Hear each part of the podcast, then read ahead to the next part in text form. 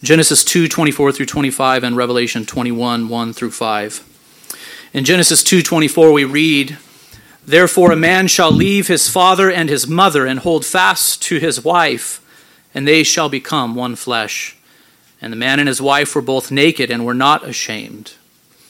And then we go to Revelation chapter 21, verses 1 through 5. And here's the connection that I want you to see uh, that just as uh, the Old Testament begins, uh, not at the very beginning, but near the beginning of, of the book of Genesis, uh, with a description of the first marriage, the marriage between Adam and Eve. So too, uh, the New Testament ends or concludes with a description of a marriage, uh, that is, the marriage between Christ and his bride, who is the church. And I want you to see this because I think it is, is significant in that we are to notice that the marriage relationship between husband and wife is to reflect something. It's to be a picture or a symbol of another marriage, that is, the marriage between Christ and his church. Then I saw a new heaven and new earth, John said.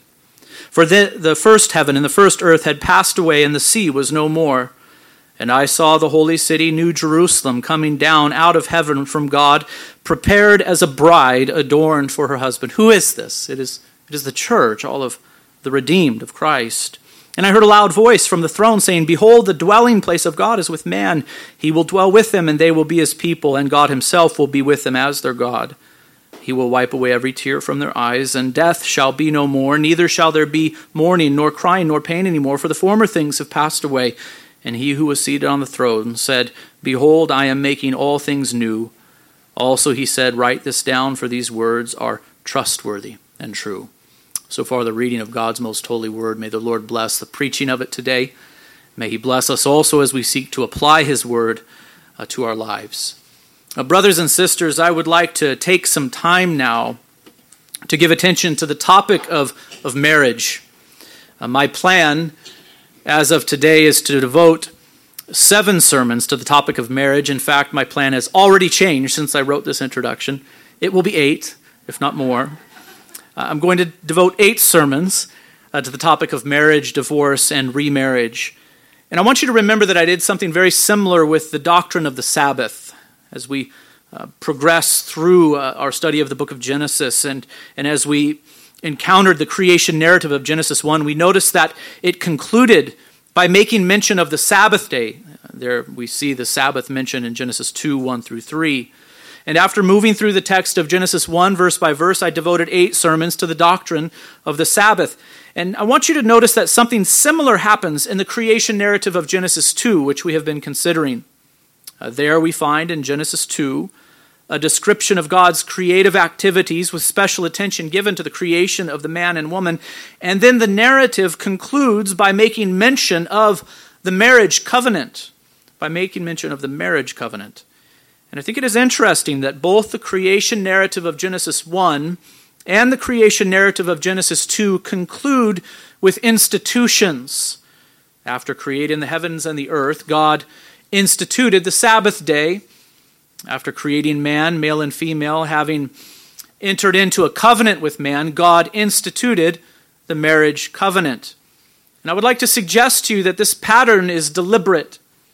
It seems that the Sabbath command brings to the, the creation narrative of Genesis 1 to a conclusion because the Sabbath functions as a sign of God's creation of the heavens and earth and of the promise of eternal rest that was held out to the man who was made in his image.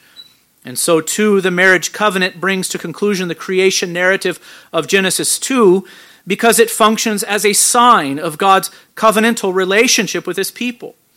Uh, the Sabbath command and the marriage covenant uh, though they differ greatly from one another, share this in common. They signify or symbolize for all humanity truths concerning God and his relationship to man. Whenever the Sabbath day is properly observed, something is symbolized by it concerning God's relationship to his people. And whenever marriage is properly entered into, something is symbolized concerning God's relationship with his people. And so, we have these two narratives, Genesis 1 and 2. They tell us of God's creative activities, and both conclude with institutions. The creation narrative of Genesis 1 concluded with the institution of the Sabbath day, and the creation narrative of Genesis 2 concludes with the institution of marriage. I'll leave it to you to think more about this. If I go any further, uh, this introduction will turn into a sermon all of its own. But for now, I simply uh, want to say that I think it is appropriate for, appropriate for us to tease out the topic of marriage now that the principle has been introduced to us in Genesis 2 24 through 25, just as we teased out the topic of the Sabbath after it was introduced to us in Genesis 2 1 through 3. Uh, both the Sabbath day and the marriage relationship were instituted by God at creation. They are for all humanity, and they are symbolic institutions. Uh, please note that the marriage relationship was instituted by God. God is the one who created the marriage relationship. He established it in the beginning when he created the first man and the first woman and joined them together as husband and wife. And I hope that you are able to recognize how important and how foundational this idea is. The marriage relationship was instituted by God.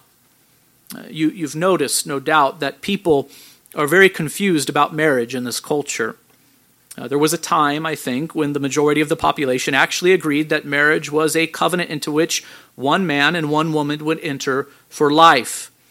Uh, things are different now. Uh, the popular view today is that two men may marry or two women. Um, why it is, honestly, that polygamy or polyandry is still taboo, I'm not entirely sure. I would imagine it's only a matter of time before uh, this also is tolerated. Uh, that is, unless God intervenes within our culture. Uh, notice also that divorce is much more common and accepted within our culture today than it once was. People are very confused about the institution of marriage, but I want you to recognize that all of the differences of opinion that exist within our culture concerning marriage can be traced back to a more fundamental question namely, where did the marriage institution come from? How did this thing that we call marriage come to be?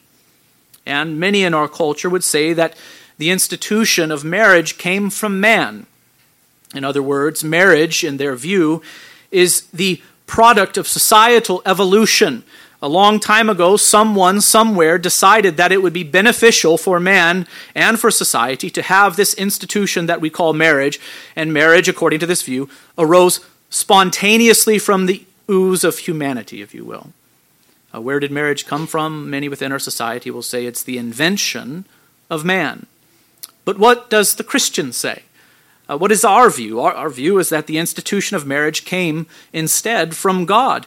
God created the marriage relationship. God is the originator of marriage, and He therefore is also the orderer of marriage. He created it, and He is the one that determines what it is, what it should be. And I want you to note how, um, how it is these differences of opinion regarding the origins of marriage that produce all of the other differences of opinion that exist within our culture today. If the marriage institution was in fact created by man, then we might rightly reason that man is also free to regulate it. If marriage is the product of societal evolution, then we should actually expect that the institution will undergo constant change uh, for many within our culture, the legalization of, of gay marriage is viewed as progress, you see. It, it, it's progress that has been made, they say it. And it fits perfectly with their presuppositions concerning the origins of the institution. They applaud the legalization of gay marriage because they have first believed that the marriage institution came from man and is constantly evolving. Therefore, who is authorized to decide what marriage is according to their view? Man is man is authorized to decide what marriage is because man is the one who created the institution from the start.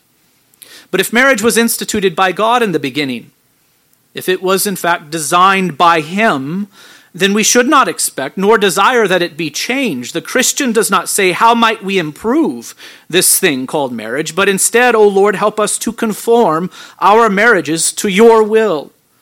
If God is the originator of the marriage institution, He is also the orderer of it our place is to not create new ways, but to conform our lives to the ways that our Creator has established. Do you want to have a marriage that gives glory to God? Uh, do you want to have a marriage that is true and right and good? Uh, do you want a marriage that is blessed of God? Then to His Word we must go.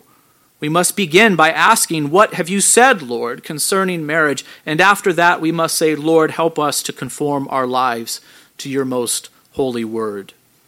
What do we learn about the marriage relationship when we look to the pages of Holy Scripture?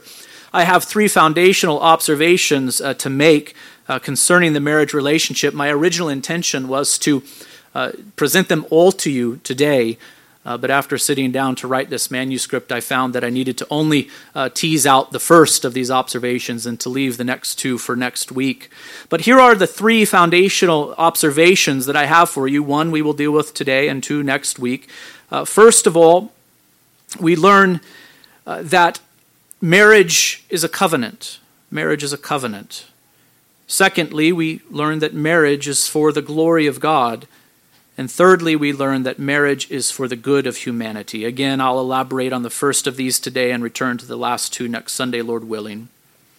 Uh, to quote one author, marriage, and here is a definition of it, is a lifelong covenant of companionship between a man and a woman that has been sta- established under God and before the community. I think that's a very helpful definition of marriage. Uh, simply put, marriage is a covenant, but a more elaborate definition would be marriage is a lifelong covenant of companionship between a man and a woman that has been established under God and before the community. Uh, to enter into a covenant is to make a solemn promise. To enter into a covenant is a very serious thing. I hope you would agree with me on that. To break a covenant is a grave sin. Notice that the word covenant does not, in fact, appear in Genesis chapter 2. There we simply read, Therefore a man shall leave his father and his mother and hold fast to his wife, and they shall become one flesh. Uh, the word covenant does not appear here, but clearly it is the marriage relationship that is being described to us. And though the word covenant is not found here, the rest of Scripture makes it clear that the marriage relationship is established by way of covenant. How do we enter into a marriage relationship? It's by entering into a covenantal relationship. It's by making promises uh, to our spouse. It, it is by entering into and taking vows. other passages could be cited, but Malachi 2:14 will suffice.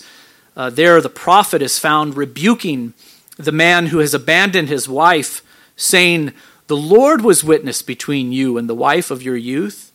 To whom you have been faithless, though she is your companion and your wife by covenant.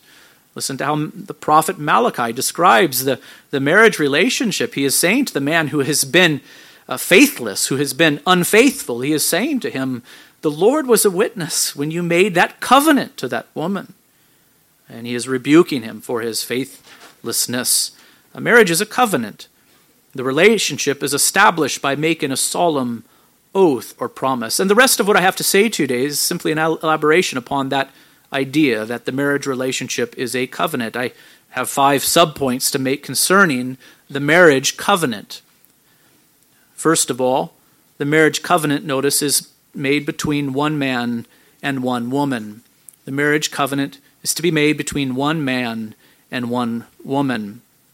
Last Sunday, I, I read from Mark 10 and that passage where Jesus was being questioned by the Pharisees concerning divorce. Do you remember that passage? Uh, the Pharisees came to Jesus and they were wondering um, when is it appropriate to divorce uh, our wives?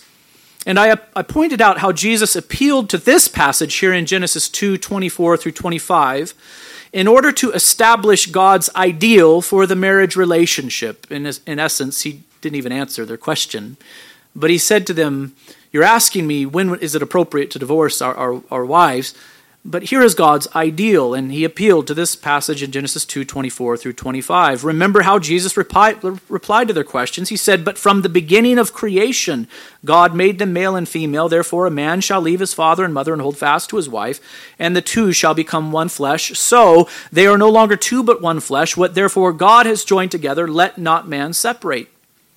Uh, in due time, we'll come to consider the topic of divorce and remarriage. Uh, for now, I simply wish to demonstrate how Jesus himself, think of it for just a moment, Jesus himself, he interpreted the Holy Scriptures in this way. He looked to this passage in Genesis 2 as setting forth God's ideal for the marriage relationship. He understood it to be foundational. He understood that when God created the man and the woman and joined them together in one flesh union, it established a pattern to be followed. Where do we find God's design for the marriage relationship? We find it at the very beginning of time in Genesis chapter 2. Here is the ideal. Here is the pattern to be followed. It's found here in this text. Jesus himself interpreted the scriptures in this way. And what is God's design for the marriage covenant? Well, he, his design is that one man and one woman enter into it. It is not right for a man to marry another man. It is not right for a woman to marry another woman. It is not right for a man to marry multiple women, and it is not right for a woman to marry multiple men. All of these things are violations of God's design for the marriage relationship as established here in Genesis chapter 2. Marriage was instituted at creation. Adam and Eve entered into this covenant. This pattern, therefore, was established for all humanity living in all times and at all places. Have societies deviated from this design throughout the ages? Of course they have. But insofar as they deviate from God's design established at creation, we must say that they have been in error. homosexuality uh, is everywhere condemned as sin in, in the pages of Holy Scripture. This is not just true of the Old Testament, but also the New. And it should not be difficult to see, therefore, that homosexual marriages are sinful and are not valid in God's eyes when compared with the plain teaching of Holy Scripture. They are sinful relationships and they deviate from God's design for the marriage covenant. Uh, we might deal with this question. I think it is important that we do. Do men sometimes feel attracted to other men? Uh, do women sometimes feel attracted to other women? I do not doubt it at all. But this does not mean that it is right to act upon the feeling. And I would ask this question of you What kind of world would we live in if we allowed ourselves to be governed by this rule? If I feel it, then it must be okay for me to act upon it. What kind of world would we live in if we were allowed ourselves to be governed by this rule? I think even the homosexual would have to admit that they would not want this rule to govern all conduct. And so I ask, tell me, what would you say to the drunkard who says, I was born this way? Would you not lovingly come alongside him and say, Friend, I understand that your desire is to drink to the point of drunkenness, and I understand that it is a very strong desire that you've had your whole life. In fact, it probably feels as if you have been born this way, and I do not doubt that you were born perhaps with this predisposition to this particular sin. But what would we say to that drunkard?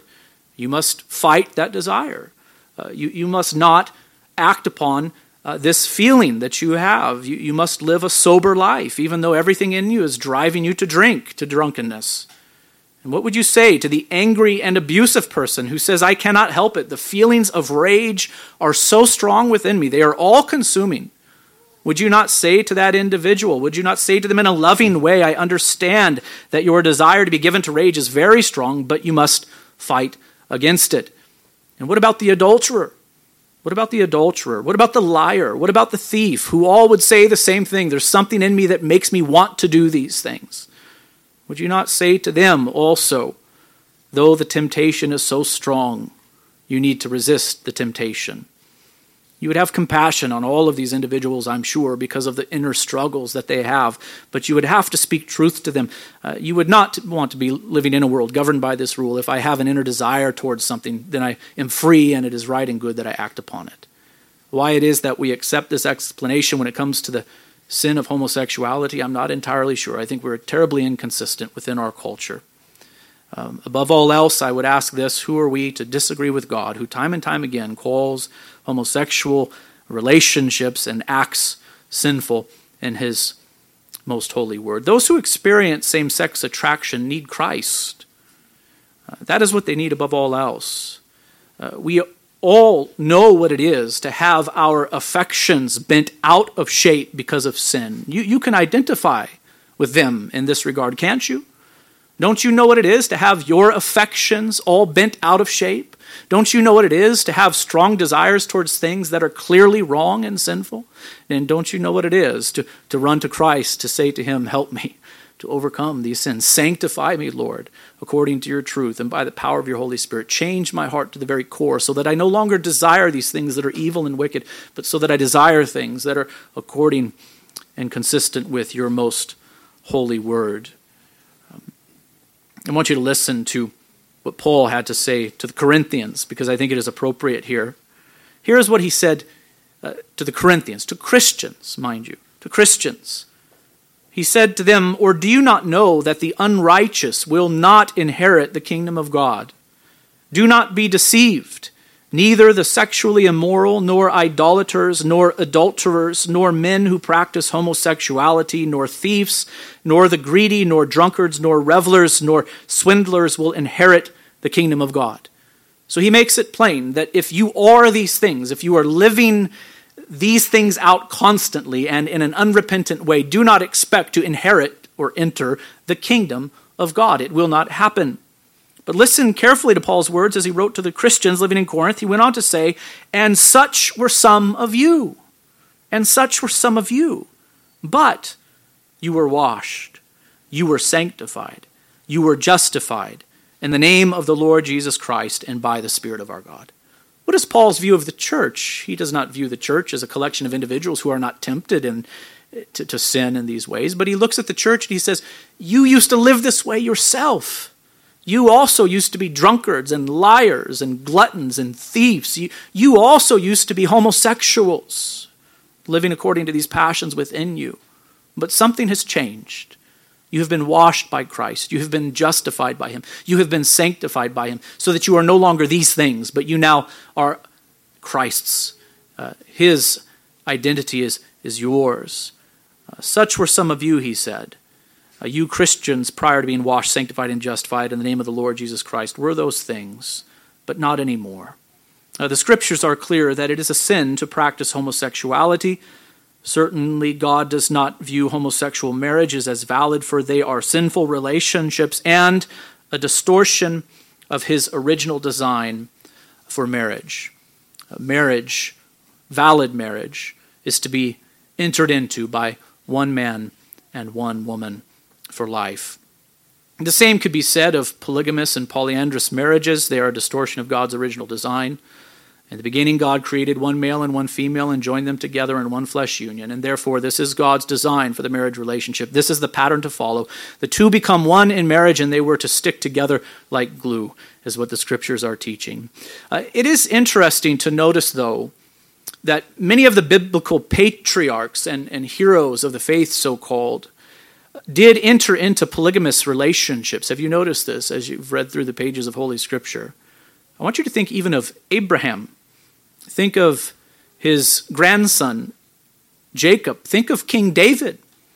Uh, these men of renown, these heroes of the faith, actually took more than one wife to themselves. Uh, this this problem, this thing that appears as a problem in the, holy, in the pages of Holy Scripture, would not be so difficult to understand if we would simply recognize, first of all, that not everything in the Bible is prescriptive. Not everything in the Bible is prescriptive. Some things are. When we see something described in the pages of Holy Scripture, it is set forth as a pattern or as an ideal. Clearly, Jesus viewed Genesis 2 in that way concerning the first marriage relationship. Here is the pattern, ideal. Not only are we being told what happened, but we are saying this ought to happen. Uh, it is prescribed to us through the narrative, but not everything functions in that way. Sometimes things are only descriptive, and in fact, that would be the case of the life of Abraham and of Jacob and David concerning their marriage relationship. It is simply being described to us what it is that they did. When the scriptures reveal that Abraham took Hagar as his wife alongside Sarah in his old age, it does not mean that it was right, it simply describes what happened. And I would like for you to notice, uh, for those of you who know the story well, that the narrative itself suggests that it was wrong for him to do so. Why did Abraham take this, this second wife?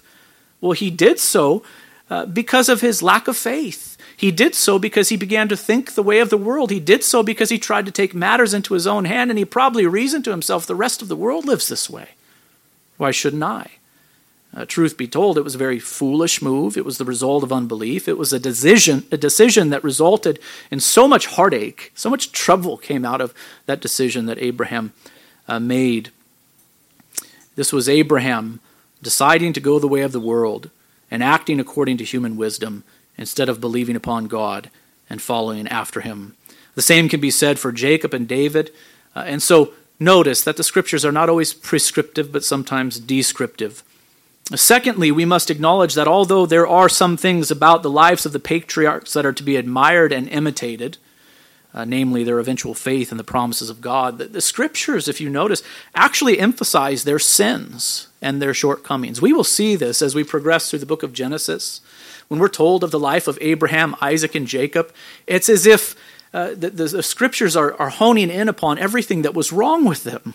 All of their shortcomings, all the ways in which they stumbled. Uh, these things are constantly being brought to the forefront. Our natural inclination is to bury those things, right? To emphasize that which is good about us and to minimize that which is bad. But the scriptures are constantly emphasizing the mistakes that the patriarchs made. Why? So that we might understand that all of this, all of the good that they did do, and all of the good that came from them was the result not of their own righteousness, but it was the result of of the grace of God. Uh, that is what the narrative is telling us. And so uh, that would be true of many of the things that they did, particularly their polygamous marriages. Uh, they would be an example of this. Uh, they were wrong for them even in that day. Where do we find God's ideal for the marriage relationship? It's not in the life of Abraham nor uh, the present trends within our godless society, but it's in the Holy Scriptures in general and at, at creation in particular. Uh, the marriage covenant is to be made between one man and one woman. Two, notice that the marriage covenant is to be made under God. Uh, this covenant is made under God. Uh, there is a horizontal dimension to marriage, no doubt. That's obvious. A man and a woman, they stand before one another and they take vows. There is the horizontal dimension to the marriage relationship, but there is also a vertical dimension uh, to the marriage relationship. The man and the woman take their vows before God, before God. And I want you to listen again to Malachi 2:14. I've already read it, but hear it again. It says, "The Lord was witness between you and the wife of your youth, to whom you have been faithless, though she is your companion and your wife by covenant." And listen again to Jesus' words in Mark 10. He is there commenting on the Genesis 2 passage, and he said, What therefore God has joined together, let not man separate. And so when a man and woman enter into the marriage covenant, God is involved. That is the point that I am making. God is witness to the covenant being made, and God is the one who joins the man and woman together in one flesh union so that the two become one flesh. And I think this is why Jesus offers these words of warning What therefore God has joined together, let not man separate. Uh, the, the warning is this those who participate in the undoing of a marriage covenant are, in fact, undoing a work that God has done. They are, in essence, fighting against God, fighting against God's design, fighting against God's work. And notice that I did not say all who have been divorced are fighting against God. Uh, for there are valid grounds for divorce given in the pages of Holy Scripture, as we will come to see. But what I said is those who participate in the undoing of a marriage covenant. Uh, it is these, and I have in mind here the unfaithful husband or wife, the seductive woman or man who draws the spouse away, or those who facilitate the ungodly act. These are, in fact, fighting against God and should expect his judgments. And I would say, Lord, have mercy on us in our culture. Uh, the marriage covenant is one that is made under God and before Him. He is involved in it. Three, notice that the marriage covenant is also made before others. I suppose the only exception to this rule would be the wedding of Adam and Eve, for it really could not be any other way. Uh, there were no other humans uh, to witness uh, their, their marriage, their wedding. I suppose we could say that God and the angels attended uh, the marriage of, of Adam and Eve as they also attend our uh, wedding ceremonies. Uh, but throughout the scriptures, we do notice that marriage vows would be made before witnesses. Uh, consider, for example, the wedding of Ruth and Boaz in Ruth chapter 4. Uh, consider the wedding events in the Bible that are described as feasts involving the community. Consider that Christ himself uh, performed his first miracle at a wedding in Galilee when he turned water to wine. Uh, when we take wedding vows, we say them before God, but also in front of man. And why do we do this? Well, in part because the marriage institution is good for society. It's one of the benefits of it. It's one of the reasons that it was given. It is a building block for society. Uh, when we have healthy marriages within our societies, uh, the society flourishes. And so we stand before God, we stand before our, our future spouse when we take our wedding vows, but we also take those vows in front of others. Others witness the vows that are being made. And the vows that we make in the wedding ceremony are, are very important, friends. Uh, they're, they're very important. Why am I going through this in such a tedious manner right now? There are people in this room who are, who are married. You need to be reminded of the importance of the vows you have made. Amen? Uh, there are people in this room who also hope to marry in the future. How important it is for you to understand these basic foundational principles before you enter into the covenant of marriage. And I want you to hear this that the vows that we make in the wedding ceremony are very important. The vows are what communicate the substance of the covenant being entered into. We are entering into a covenant. We stand there as, as male and female, as eventual husband and wife, and we make promises to one another. We are entering into an agreement, and it is the vows that we say that communicate the substance of that agreement. They are the promises that are made. And I would also suggest to you that the traditional vows, uh, what I call the traditional vows, are the very best ones. I would actually warn against novelty in the wedding vows. Uh, it is not uncommon, uncommon now for people to write their own vows, and I'm not altogether opposed to that, but I would also use the traditional ones. That would be my encouragement. Or I would uh, encourage you to be sure that the vows you have written are consistent with the traditional ones uh, that have been honored for a very long time now and viewed as appropriate in our culture and in other cultures. I would also uh, warn against using the vows as a time for comedy. Uh, I've performed a number of wedding ceremonies over the years. I, I, very much enjoy it. Over time, I've developed some very firm convictions uh, concerning things I will not do in a wedding ceremony. First of all, I will not serve the Lord's Supper to the bride and groom nor to those in attendance because the Lord's Supper is a is a church ordinance. So I've developed that conviction over time. And also, I won't put up with silliness uh, in, this, in the stating of the wedding vows. I've seen this time and time again where people use this as an opportunity to joke around, uh, to make the audience laugh, to be playful with one another. I'm thinking, this is so solemn. This is such an important moment. You are here making promises to one another. It's not a time for silliness. Be a comedian some other time. Right now, you should be taking this so seriously because you are making a promise to your spouse to, to live this way with her or with him for the rest of your life. So don't be silly with it. Uh, make promises that are biblical, make promises that are true. Don't go beyond uh, these promises that need to be made in the wedding covenant. It, I promise I will never leave the toilet seat up. You know, you probably will. Do you really want to be guilty of breaking your wedding vows by, by, by making that mistake? You know, I don't think so. Say what needs to be said and shut your mouth. and take these vows seriously. A bride and groom should say something like this to one another in the presence of God and man. Listen to the simplicity of the statement, it's biblical. I take you to be my wedded spouse, and I do promise and covenant before God and these witnesses to be your loving and faithful spouse in sickness and in health, in plenty and in want, in joy and in sorrow, as long as we both shall live. What are you promising? You're, saying, I'm taking you to be my spouse, my husband or my wife, and I am going to, to, to love you and I'm going to be faithful to you, no matter what life brings.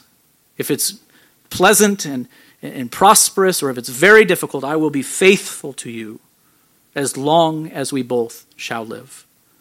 And so the vows that we make, we make before others, and I am suggesting to you that they are very, very important. Uh, if, a, if, if a man and a woman are preparing for their wedding day, what, what do you think the things that first come to mind are? You know, in terms of preparations that need to be made venue, dress, caterer, flowers. What's missing? What are we going to say to one another? What, what is the covenant we're actually going to enter into? What are we going to say? What promises are we going to make? Oh, oh, yeah, the vows. Oh, yeah, the vows. I forgot about the vows. That's the very first thing we should say. In fact, I would suggest to you that your wedding could be held in your backyard, in plain clothes, with plain food served afterwards, right? With just a few witnesses present But if you have the vows, you have a marriage, a covenant has been made, a covenant has been entered into. So let us put our attention on the things that actually matter uh, to the marriage relationship. Four, the marriage covenant is what authorizes sexual intimacy. The marriage covenant is what authorizes sexual intimacy. I think we need to le- uh, learn to think carefully about this subject here. Sex outside of marriage, outside of the marriage relationship, is a distortion of God's design. Put more bluntly, it is sinful. Uh, the world really does scoff at this idea. Uh, they, they scoff at this idea, but the, the scriptures are so clear. And, and you would even think that the godless society would be able to recognize the slew of troubles that come upon men and women when they engage in sex outside the bonds of marriage. Think of the troubles that, that men and women find themselves in. So many of them can be traced back to, to this decision. You would think that they'd be able to recognize maybe this, this isn't right. Maybe we shouldn't be doing it this way, but we should be waiting until we are wed to engage in this act. It's important to recognize that sex does not create the one flesh union that Genesis 2:24 describes. The act of sex does not create the one flesh union that Genesis 2:24 and Mark 10 mention. The joining together of a man and woman as one flesh does not happen through intercourse. Instead, it is the marriage covenant that joins a man and woman together as one flesh, and the act of sex is a sign and seal of that union. The reason that sex outside the bonds of marriage is sinful is because it is a misuse of God's gift. Sex is to be enjoyed by a husband and wife. It symbolizes their union, it aids in their intimacy. It is the means of procreation, which is appropriate for those who have been joined together in marriage. To engage in sex outside the bounds of marriage is a misuse of the gift of God. I think an illustration that would be helpful here would actually be that of the Lord's Supper. Uh, Christians will understand this illustration. I'm not sure if the non Christian will understand it. But I might ask you this question Who should partake of the Lord's Supper? It is the one who has faith in Christ who shall partake of the Lord's Supper. Partaking of the supper does not, in fact, unite us to Christ. Faith does. But the Lord's Supper is a sign of the covenantal and spiritual bond that exists between Christ and his people. It is highly inappropriate, therefore, for someone who does not have faith in Christ, who has not been united covenantally and spiritually to Christ, to partake of the Lord's Supper. Do you understand this? What is the thing that unites us to Christ? Not partaking of the supper, but faith in Him. And what is the sign of, of that union? The supper is. And so it is appropriate only for those who are actually united to Christ by faith to partake. And so it is with sex. Uh, sex does not make the one flesh union, but it is a sign of the one flesh, flesh union that comes into being by way of marriage covenant, you see. And so when we engage in sex outside the bounds of marriage, we, we partake of the sign without having the substance. It is therefore a profaning of that which is holy. And this is why Paul, when speaking against sex outside of the bounds of marriage, says, Or do you not know that he who is joined to a prostitute becomes one body with her? For as it is written, the two shall become one flesh. Uh, what he is saying here is that sexual intimacy is appropriate only for those who have been wed, who have been wed, who have made a covenant with one another. Five, the marriage covenant is to last until death. The marriage covenant is to last until death. As I said before, in time we will come to talk about divorce and remarriage. Uh, the scriptures do say that there are valid grounds for divorce. Specifically, they are adultery and abandonment.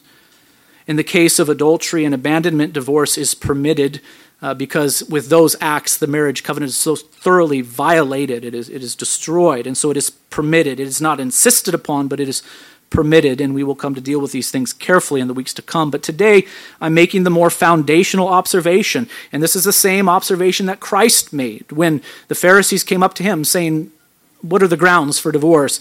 He, made this foundational observation, and he presented God's ideal for the marriage relationship. It is to be for life, it is to last until death. Uh, remember the definition of marriage, the marriage covenant that was given earlier. Marriage is a lifelong covenant of companionship between a man and a woman that has been established under God and before the community. That the marriage covenant is to last for life is also heard in the traditional vows, which I've already read, which conclude with these words As long as we both shall live. And this was, in fact, Jesus' perspective. When the Pharisees were asking him when divorce was permissible, he decided to set forth the ideal for the marriage when he said, What therefore God has joined together, let not man separate. And this was Christ's interpretation of the passage that is before us in Genesis 2:24, which says, "Therefore a man shall leave his father and his mother and hold fast to his wife, and they shall become one flesh." Uh, Jesus' understanding of Genesis 2:24 was that it set forth God's ideal for marriage, and God's ideal is that the husband and wife would break with the household they were raised in and would establish their own household. And having been made one flesh, they would stick to one another like glue. That is my uh, translation of, of this passage here. That is the idea. You're, you're breaking with the household that you were raised in, in one way or another, and you are establishing your, your own, and you are to stick together. You are to cleave together. You are, you are joined together in one flesh union, and therefore you are to hold fast to one another.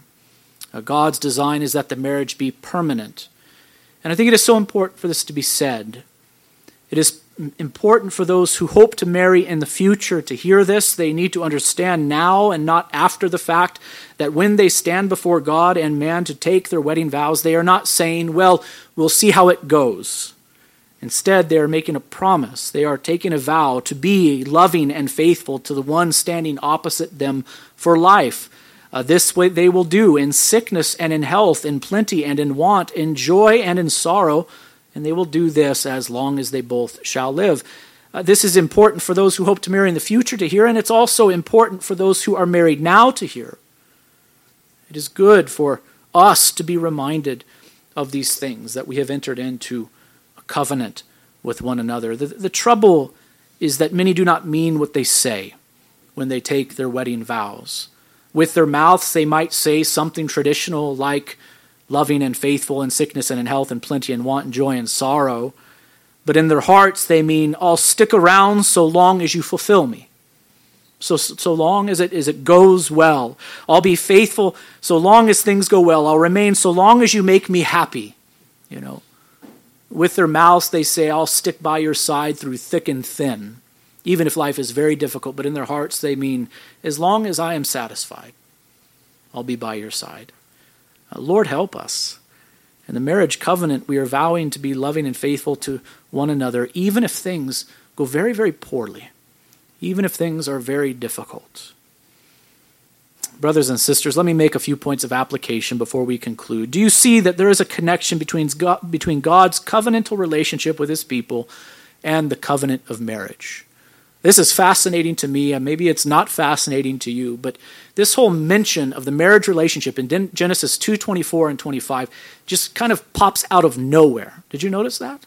Creation narrative, God made Adam, garden, placed him there, made Eve, helpmate, entered into a covenantal relationship with them.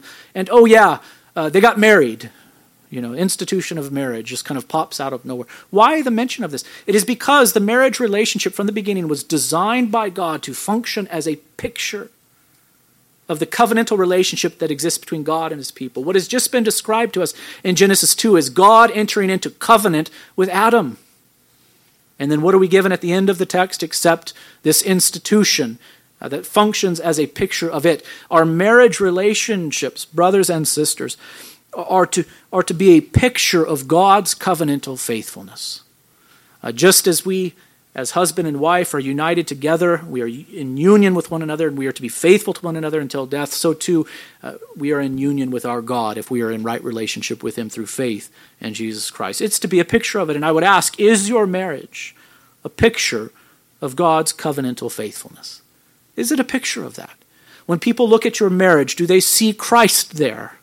Do they see Christ pictured and portrayed? Do they see the grace of God there? Do they see the love of God there? Do they see companionship, union, intimacy? Do they see those things? Do they see faithfulness? Do they see forgiveness portrayed in your marriage relationship? When people look in upon your marriage relationship, they ought to see Christ there and the fact that through Christ we are united to our God in the covenant of grace. What is it that holds your marriage together? I'd ask you also that question. What is it that holds your marriage together? What is the glue? Will it last so long as you feel satisfied? Is that the glue? Is happiness, your personal satisfaction, the glue that holds your marriage together? When that happiness or personal satisfaction dissolves, does the marriage break apart? Or will your marriage last because you have made a promise? You see. Is that the glue that holds the marriage relationship together? I hope it is this second thing because you have made a promise and entered into a covenant. Indeed, this is our only hope for our marriages to last until death, as we have promised that they would. It has to be covenant that is at the core. I, I am going to be faithful to you because I have promised to be. And it may be that my emotions are sending me this way or that, but I am going to be faithful to you because I have made a promise to you. I would wonder also are you selfish or selfless in your marriage relationship? I think that many, many people make this grave mistake. They enter into marriage because they think they will be personally satisfied through the relationship. They have selfish motives from the beginning, and then when they wake up next to their spouse on the day after their wedding, they have selfish motives in their heart. I hope you continue to, to meet my needs and satisfy me and serve me. And then 10 years later, they wake up and they look across, they say, I hope you will satisfy me today. That marriage is going to be difficult, brothers and sisters. But if we enter into the marriage relationship selfless, that is, we look across to the one we are marrying in that moment and, we say, my, my whole objective is to please you, to serve you, to satisfy you, to encourage you. If that is our motive from the beginning, and if when we wake up the next day, we, we look across the bed and we say, my, my objective today is to serve you, to satisfy you, to please you, what can I do for you? How could that marriage ever go wrong? How could it go wrong if one of the spouses is doing that? Especially, how could it go wrong if both are doing it? Brothers and sisters, are you selfish or are you selfless in the marriage relationship? Uh, to those not married who hope to wed in the future, I do hope that you would agree that it is important for you to understand marriage before entering into it. I pray that you would think deeply about these things, that you would choose carefully who it is that you marry based upon the principles of God's Word, that your marriage in the future would be established upon biblical uh, principles. May God be glorified in our marriages, brothers and sisters. May the love of Christ be displayed as we serve one another and extend grace to one another in Jesus' name. Let us pray. Father in heaven, we thank you for the marriage relationship. We thank you for all that it pictures. We thank you for what it pictured at the beginning of time. God, your covenantal relationship with your people. It has even become a more rich and uh, vivid picture now that Christ has come and has laid his life down uh, for his people. Uh, Father, we pray that our marriage relationships would in, indeed point to Christ. Help us as husbands to love our wives as Christ has loved the church. Help the wives uh, to submit to their husbands and to honor them just as the church does to Christ. May you be glorified, God, and of course, our desire is that we would be blessed also. But Lord, help us to have this in the right order. May you be glorified in our marriage relationships. It's in the name of Christ that we pray, and all of God's people say, Amen.